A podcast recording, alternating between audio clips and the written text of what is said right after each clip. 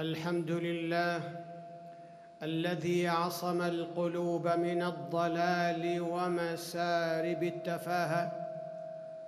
أحمده سبحانه وأشكره على كل خير وفضل وزيادة. وأشهد أن لا إله إلا الله وحده لا شريك له.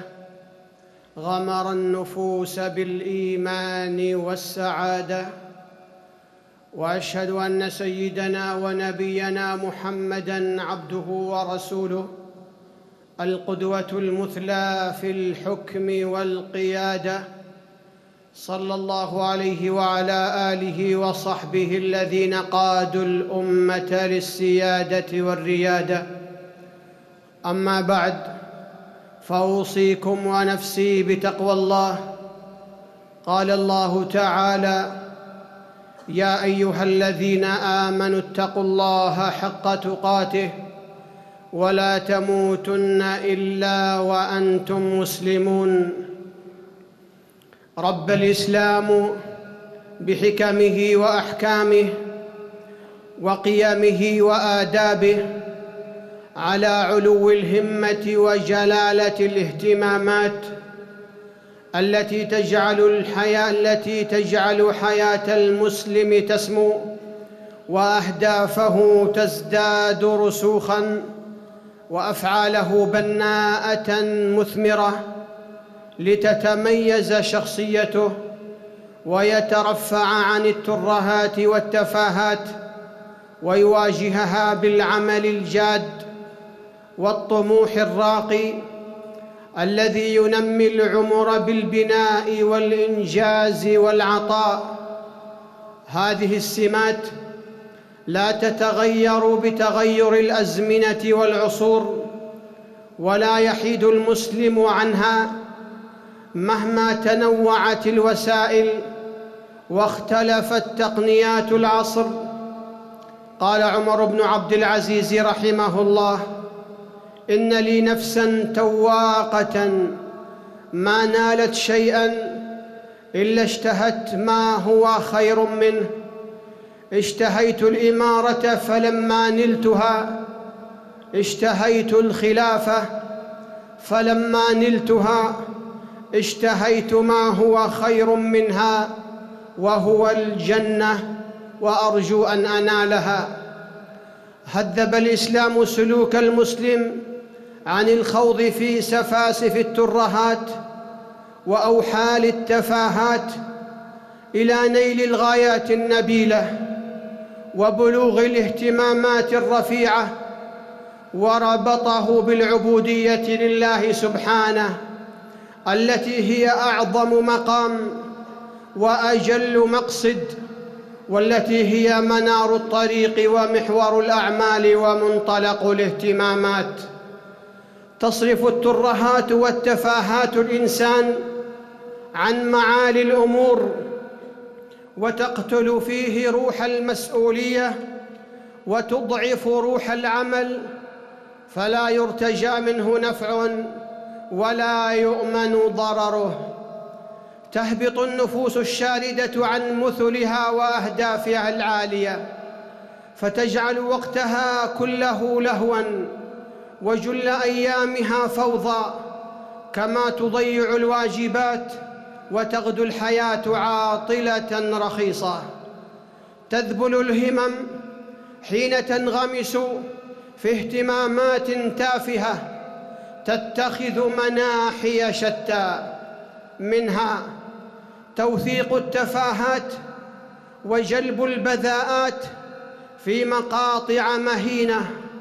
والسعي لبثها عبر وسائل التواصل الاجتماعي طلبا لشهرة زائفة وتصوير أحداث لا قيمة لها بل تضر ولا تنفع وتفسد ولا تصلح وتشوه سيرة فاعلها وتكشف سوءاته حين يظهر في لباس قبيح أو كلام بذيء أو سلوك مشين أو في وضع يحتقره العقلاء ويشمئز منه أصحاب المروءات وفي ذلك إساءة لدينه ووطنه وأمته.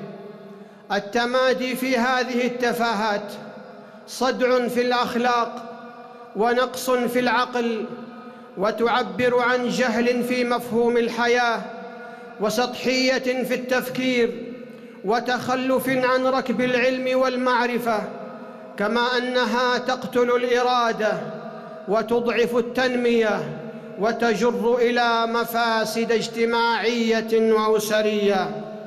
ومن هبط بفكره إلى الاهتمامات التافهة عظم الهوى واستهان بحرمات الله وتدنس قلبه وانتكست فطرته ولا يخفى على عاقل أن سبب ذل الأمة وهوانها على الله وعلى خلقه انتهاك حرمات الله. قال الله تعالى ذلك ومن يعظم حرمات الله فهو خير له عند ربه.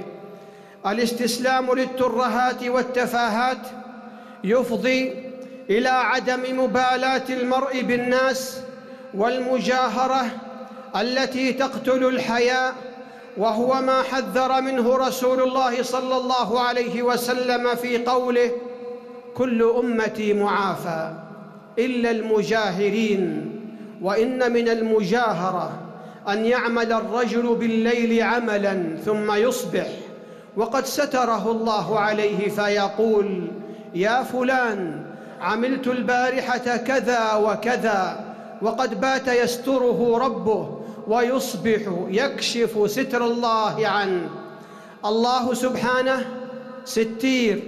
يستر العبد يوم القيامة ويجعل ستره لمن أذنب ولم يجاهر. يقول رسول الله صلى الله عليه وسلم إن الله يدني المؤمن فيضع عليه كنفه ويستره فيقول أتعرف ذنب كذا؟ أتعرف ذنب كذا؟ فيقول نعم أي ربي حتى إذا قرره بذنوبه ورأى في نفسه أنه قد هلك ورأى في نفسه أنه هلك قال سترتها عليك في الدنيا وأنا أغفرها لك اليوم. فيعطى كتاب حسناته. الاهتمام بالتوافه ومتابعة التافهين تجعلنا نصنع منهم رموزا يتصدرون المشهد وهم أقزام وندفعهم للشهرة بتسويقنا لأعمالهم المشينة ومشاهدهم الوضيعة ونفسح لهم المجال لإفساد الذوق العام وهدم الأخلاق وصرف الناس عن الارتقاء في ميادين النجاح والتنمية والأدهى. أن يغتر أولئك التافهون بشهرتهم فيتقحمون مسائل لا يفقهونها وعلوما لا يملكون بديهياتها فمتصدر يفتي في أحكام الشرع والدين عن جهل وهوى. ومتصدرة تقلل من شأن الحجاب وتسخر منه. وثالث يستهزئ بتعاليم الإسلام وأحكامه. ورابع ينهش عرض ولاة الأمر. وخامس ينتقص العلماء والدعاة وطلبة العلم. وقديما قال إذا خرج الماء من الإناء ملأه الهواء. من, تتف من تتبع التفاهة والتافهين أفسد يومه بالجدل وإيمانه بالنقص وخلقه بنشر الإشاعات وأضر مجتمعه بنشر الأراجيف وزعزعة الأمن. وكم أحدثت هذه التفاهات فرقة لا تنجبر وعداوة لا تندمل حب الشهرة داء خفي وإذا سيطر على فكر المرء أزه إلى تبرير كل وسيلة وقفز, وقفز به فوق كل قيمة وجعل على قلبه غشاوة لا يبصر معها مكامن الخير ونور الحق. لذا حذر الشرع من حب الشهرة والمظاهر التي تعاني منه النفوس المريضة بالرياء المحبط للأعمال قال صلى الله عليه وسلم من لبس ثوب شهرة ألبسه الله يوم القيامة ثوب مذلة وسيفيق المنشغل بالتوافه بعد زمن وقد جاوزه الناجحون وارتقى عنه الجادون وعلى المشمرون وحينئذ سيعض أصابع الندم حين يرى نفسه في سبات عميق وسراب خادع يراوح مكانه وقد أسقطه جهله وفات الأوان ولا تحين مندم المسلم عباد الله صاحب رسالة في الحياة ينأى بنفسه عن وحل التوافه والترهات بعلو همته وبذل الأوقات فيما يرضي الله وينفع دينه ووطنه وأمته بالعلم النافع والعمل الصالح. ولقد جاءت وصايا الإسلام الجامعة في حماية المجتمع من آثار السلوكيات المنافية لمبادئ الأخلاق. قال صلى الله عليه وسلم إن الله كريم يحب الكرم ومعالي الأخلاق. ويبغض سفسافها. بارك الله لي ولكم في القرآن العظيم ونفعني وإياكم بما فيه من الآيات والذكر الحكيم. أقول ما تسمعون وأستغفر الله العظيم لي ولكم ولسائر المسلمين من كل ذنب فاستغفروه إنه هو الغفور الرحيم.